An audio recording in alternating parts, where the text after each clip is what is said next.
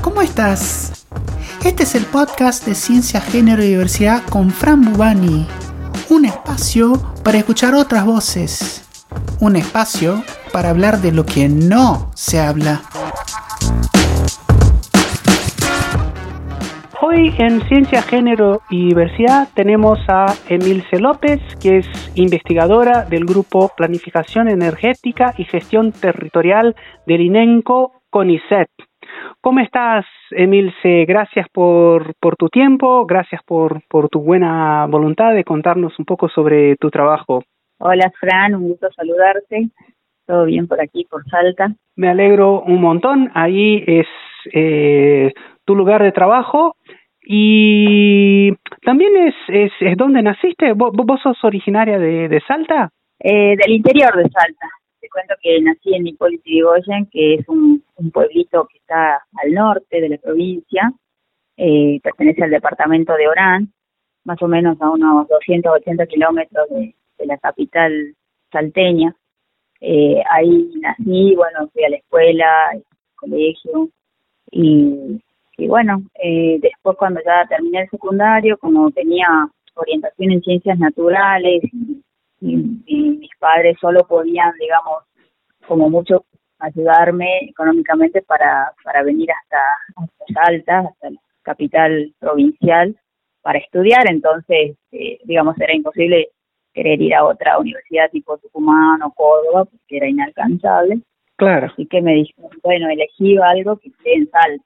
Y ahí explorando las carreras de la universidad encontré este, la ingeniería en recursos naturales y medio ambiente, que es la carrera, mi carrera de grado. Este, y bueno, cuando ya estaba en, en las últimas materias este, y ya por desarrollar la tesina, eh, entré en una pasantía este, en la Secretaría de Medio Ambiente y Desarrollo Sustentable de la provincia, digamos, la, administración pública. Eh, estuve ahí un par de años, incluso ya cuando me recibí me contrataron, pero en ese tipo de, de, ámbitos uno generalmente no puede seguir perfeccionándose, y yo siempre fui bastante inquieta, me gustaba siempre aprender más de todo, de todo tipo de cosas. ¿Siempre, o sea, siempre te interesó la, la ciencia? Sí, sí, sí, me gustaba leer. En casa teníamos una de esas enciclopedias de antaño, viste, con miles de tomos. Y, y me gustaba leer todo, todo, o sea, de, todo tipo de, de, de, áreas temáticas, así que, que bueno, siempre estaba con esa curiosidad de, de saber un poco más de por qué pasaban las cosas y, y bueno, así fue que me, me fui metiendo y bueno, y siempre con esa, con esa curiosidad de querer aprender más, de que nunca era suficiente. Ahora, qué importante, ¿no? El, el acceso a la información, o sea, vos mencionás eh, que tenías ahí una, una de esas enciclopedias, o sea, tenías eh, el acceso a eso en tu casa, y qué importante que la universidad llegue a los territorios también. A ver, ¿cuándo, ¿cuándo tomaste la decisión de, de, dedicarse a la ciencia, de, de, ser investigadora y, de trabajar efectivamente con eso? Bueno, buscando así, como te decía, cursos y esas oportunidades para seguir este, capacitándome, encontré una, una convocatoria que había de la Agencia Nacional de Promoción Científica y Técnica, eh, donde lo, lo que creo que estaba asociado a un, a un PICTO, entonces te ofrecían ya un tema para investigar, ya tenía director, director, es más estaba orientada hacia un doctorado, así que tu perfil, digamos, profesional tenía que encajar en, lo que ellos necesitaban. Claro. Así que postulé y, bueno, si bien salí segunda, eh, la chica que había salido primera no, no tomó la no tomó la, la beca porque era de Buenos Aires y también le había salido en el mismo momento una de CONICET que era para quedarse allá, así que ella optó por quedarse allá y eso me dio la oportunidad de, de, entrar, digamos, en el sistema. Y, y el lugar de trabajo de esa beca era la provincia de Salta, ¿verdad? Sí, exactamente, era acá, la provincia de Salta, es más, era en el Valle del Lerma, que es el valle sobre el que se asienta la ciudad, así que era bastante cercana, digamos, a la zona de estudio. Yo en esos momentos tenía un hijo pequeñito, de un añito, así que que me convenía, digamos, en todo sentido. Contanos un poquito sobre tu trabajo, o sea, ¿qué, qué exactamente es lo que haces en este momento? Bueno, tal como vos dijiste, pertenezco al INENCO, que el INENCO es el Instituto de Investigaciones en Energía No Convencional, es un instituto del CONICET de doble dependencia, también depende de la Universidad Nacional de Salta. Y dentro del grupo del instituto eh, pertenezco al grupo eh, PIGET, Planificación Energética y Gestión Territorial. Nosotros somos un grupo multidisciplinario, o sea, tenemos somos ocho más o menos que de distintas disciplinas, agronomía, energías renovables, ciencias sociales, educación, recursos naturales y otras ingenierías también. Este, que bueno, desde trabajamos desde un posicionamiento alternativo, diríamos, de la ciencia con compromiso social, o sea, trabajamos siempre para mejorar las condiciones de vida de las comunidades que habitan en hábitats rurales de Salta. entonces, nosotros trabajamos en territorio, acompañamos procesos comunitarios este, desde una perspectiva de sustentabilidad socioambiental y siempre con respeto por los saberes ancestrales, ¿no? Promovemos también la, gestión colaborativa de proyectos que apuntan a dar respuesta a necesidades concretas y prioridades que se identifican eh, en el territorio con eh, las comunidades. Entonces apuntamos un buen vivir de las comunidades, que es ese concepto, no sé si lo conoces, que que busca promover una forma de vida sostenible, armoniosa con la naturaleza, también en armonía entre las mismas personas. Y es un concepto relevante principalmente para lo que son las comunidades originarias. Ahora, qué, qué, qué importante todo lo que me estás contando. Me parece que hay varios conceptos ahí, eh, todos eh, realmente importantísimos. Bueno, yo personalmente defiendo el rol del, del sistema científico y tecnológico como agente de impacto social, ¿no? De, de, de, de, generar impacto social positivo en el sentido de mejorar las condiciones de vida de las personas. Y vos me estás contando que eso es exactamente lo que lo que haces, es el objetivo de tu trabajo, ¿verdad? Sí, sí, sí, sí. Este, bueno, considero que esta forma de trabajar que tenemos en el grupo eh, tiene un, un impacto social bastante positivo principalmente para las comunidades que acompañamos, algunas son comunidades originarias, otras son comunidades criollas, algunas eh, habitan las zonas andinas, digamos, de los cerros de Salta, pero también acompañamos procesos en el Chaco salteño, que vienen a ser comunidades eh, o comunidades este, también de criollos que habitan en esas tierras bajas, diríamos de algún modo, eh, pero también creemos que es extensivo a otras comunidades que habitan zonas rurales que pueden compartir características físico-naturales y culturales. Eh, y, y entonces esta forma de trabajar también se puede, digamos, replicar de alguna manera en otros lados, este, siempre apuntando, por supuesto, a, mejorar la calidad de vida. Pero, por ejemplo, si hacemos algún proceso, algún diseño, por ejemplo, en el, eh, en el año pasado hicimos el, diseño colaborativo eh, de un invernadero andino en zona de los cerros y ya este, varias comunidades que, que conocieron ese trabajo también quieren implementar. Entonces, creemos que tiene un impacto social un poco más amplio, inclusive que, que donde realizamos el, el, el producto concretamente. Digamos. Me parece sumamente interesante lo que me estás contando. Ahora, eh, muchas veces vemos que por ahí, en, en, en quizá en algunas personas que, que, que, están en el sistema de ciencia y tecnología, eh, no tienen mucha preocupación, no es quizá uno de sus objetivos principales el, eh, el impacto social, ¿no? O dar algún, algún tipo de respuesta eh, a los problemas de nuestra sociedad. ¿Cómo, ¿Cómo crees que podríamos construir un sistema de ciencia y tecnología que esté realmente más enfocado en las cuestiones eh, sociales de, de desarrollo, de simplemente de mejorar las condiciones de vida de las personas? Bueno, un sistema, digamos, pensando en un sistema de ciencia y tecnología que esté más enfocado a los problemas sociales, eh, este necesitaría acciones, enfoques que promuevan la conexión entre la investigación científica y las necesidades de la sociedad.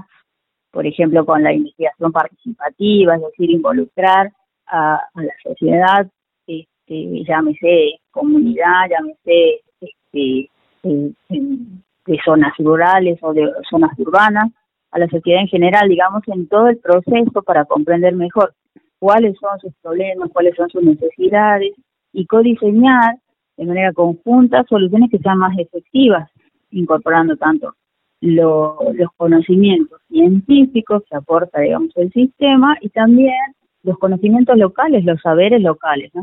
en, un diálogo de saberes. Y así también este, intercambiar experiencias y distintas perspectivas en todo el proceso de investigación. Y una cosa que quería agregar sobre eso de, de el sistema de ciencia y técnica y eh, sobre todo el impacto social y considerar los problemas de la sociedad es que muchas veces el sistema de, evaluación no considera esas estas formas de trabajo, ¿no? Eh, sería necesario que el, sistema actual de actual de evaluación que tiene que tiene por ejemplo CONICET o este, de los otros organismos de ciencia y técnica cambien el paradigma y que se valoren otras formas de comunicación además de los artículos científicos ya sean este, libros o, este, videos o podcasts, ¿por qué no? Este, porque porque muchas veces eh, son son este, productos finales que llevan mucho trabajo, eh, a veces más que la elaboración de, un artículo científico y no son valorados, ¿no? Eh, y eso hace que muchas veces no se no se no se desarrollen o no, no sean tentadores estas formas de hacer ciencia, porque uno dice, bueno, no me lo van a valorar, entonces este tendré que dedicarme a otra cosa, ¿no? Y es muy importante desarrollar o llevar adelante este tipo de proyectos con impacto social, porque si no, ¿para qué trabajamos, digamos, si no podemos cambiarle o mejorarle la vida a los que más necesita? O sea que una forma muy concreta, una acción muy concreta que podríamos tomar para que el sistema de ciencia y técnica tenga más impacto social es justamente que el mismo sistema de ciencia y técnica valore más todo lo que tiene impacto social, ¿verdad? Sí, por supuesto, por supuesto. Ahora, cambiando de tema, Emilce, vos eh, estuviste la semana pasada en Buenos Aires como eh, representante de la provincia de Salta en el programa de desarrollo de liderazgo de comunicación futuras, ¿verdad? Sí, ¿Cómo fue, ¿cómo, ¿Cómo fue tu, tu experiencia ahí? Bueno, realmente fue una, experiencia única. Creo que Futuras va a marcar un hito en la historia de nuestro país, en, sobre todo en la ciencia de nuestro país eh, compartir esta experiencia intensiva, inmersiva con mujeres extraordinarias, científicas, eh, eh, también gestoras, digamos, de, distintos organismos de ciencia y de áreas tan diversas. Este, digamos, no, no, no era, no era como, como cuando uno va a una reunión científica que somos todos hablamos del mismo idioma, por decirlo de algún modo, sino que esto era muy diverso, muy diverso los conocimientos, muy diversas las experiencias, eh, el lugar de donde proveníamos cada uno también, lo que demostraba la vasta extensión y la riqueza de nuestro territorio, ¿no? Eh, y también así las capacidades que tenemos, eh, siendo todas mujeres, hace que se valore aún más, creo, nuestro, nuestro quehacer científico. Muchas de nosotras desconocíamos eh, lo que se hace en distintos rincones del país eh, en materia de investigaciones y que son eh, algunos logros tan importantes para, para distintos eh, ámbitos, para la salud, para, para la, conservación del ambiente, para distintas, distintas áreas, ¿no? Entonces, este, creo que fue una experiencia renovadora, una experiencia única, este, inolvidable. Y, y este, formamos, logramos formar, creo, una red, eh, una red no solo de trabajo, sino una red en la que podemos eh, comunicarnos, podemos entendernos y ayudarnos, eh, siempre para por el por el bienestar digamos de, la, de las mujeres y de las disidencias por supuesto en, el sistema científico y para que podamos ir creciendo en puestos de liderazgo porque creo que eh, nosotras podemos hacerlo y podemos hacerlo bien. Y eso quedó demostrado en toda esta semana que, que estuvimos allá compartiendo. Y además eh, bueno, a mí me parece importante destacar que Futuras, eh, el evento, fue una acción muy concreta, porque a veces eh, se habla mucho de perspectiva de género, se habla mucho de equidad, de inclusión, etcétera, etcétera, pero eh, hablar de, de, igualdad o de equidad no genera igualdad. Hablar de perspectiva de género no genera perspectiva de género.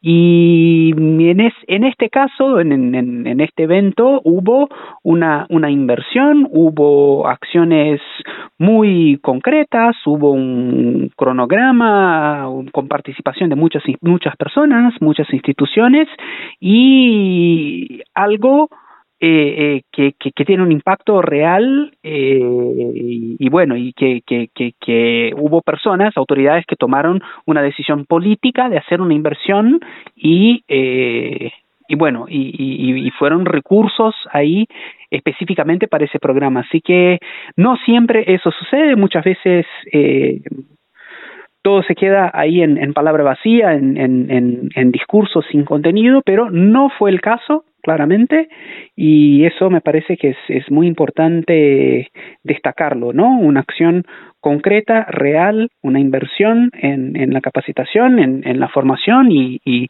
y, bueno, dimos un paso ahí interesante hacia un, un, sistema de ciencia y tecnología más equitativo.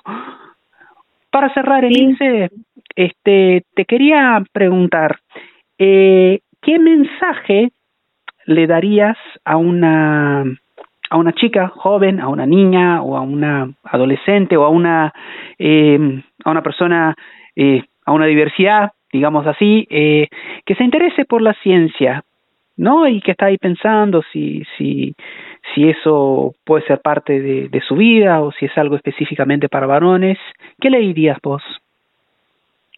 Y yo le diría que se anime, que sí se puede, eh, hoy en día tenemos eh, muchas consideraciones más que hace un, unos años atrás, no tanto, pero eh, muchos derechos ganados gracias a la lucha constante y que, que se puede, se puede eh, trabajar y crecer en la ciencia o en, en, la tecnología y también se puede combinar la vida de una investigadora con, con la vida personal que uno quiera que uno quiera elegir o que pueda llevar adelante, ¿no? o sea, ser madre o no serlo, o si bien tenga algunas otras responsabilidades, por ejemplo, con personas a cargo, este, que podemos hacerlo. Podemos, podemos hacerlo. llegar, podemos llegar lejos porque somos tan o más capaces que los hombres. me parece genial, me parece genial eh, la verdad que sos un, un lindo ejemplo de lo que se puede lograr, tanto como, como historia de vida de una mujer ahí que dedicada a la ciencia, una científica, como también de tu trabajo, que, de cómo desde el, el, nuestra investigación o desde nuestro eh, rol como, como, como trabajadoras en, en, en ciencia y tecnología, podemos eh, tener un impacto directo en, en la sociedad y, y, mejorar las condiciones de vida de las personas. Así que me parece que son, son ejemplos ahí muy valiosos, eh, son, son cosas ahí importantes que se, que se conozcan y, y bueno, te felicito, Emilce. Bueno, muchas gracias. Genial. Bueno, Emilce, muchísimas gracias por tu tiempo. La verdad que es un gusto y felicitaciones de nuevo por, por tu trayectoria personal y por el trabajo que, que estás desarrollando ahí en el interior de, de la provincia de Salta. Bueno, muchísimas gracias a vos por el espacio y por esta charla tan amena. Bueno, ahí hablamos con Emilce López, que es investigadora del Grupo Planificación Energética y Gestión Territorial del INENCO CONICET. Esto fue Ciencia, Género y Diversidad con Fran Bubani. Acá hablamos de lo que no se habla. Acá escuchamos otras voces. Compartí este podcast para empoderar a estas voces y hacer que el mensaje llegue más lejos. Seguime en las redes sociales para enterarte de las novedades y de todo lo que estamos haciendo para cambiar el sistema. Estoy en Instagram, arroba franbubani. También me vas a encontrar en Facebook y en Twitter. Gracias por escuchar. Hasta la próxima. Chao, chao.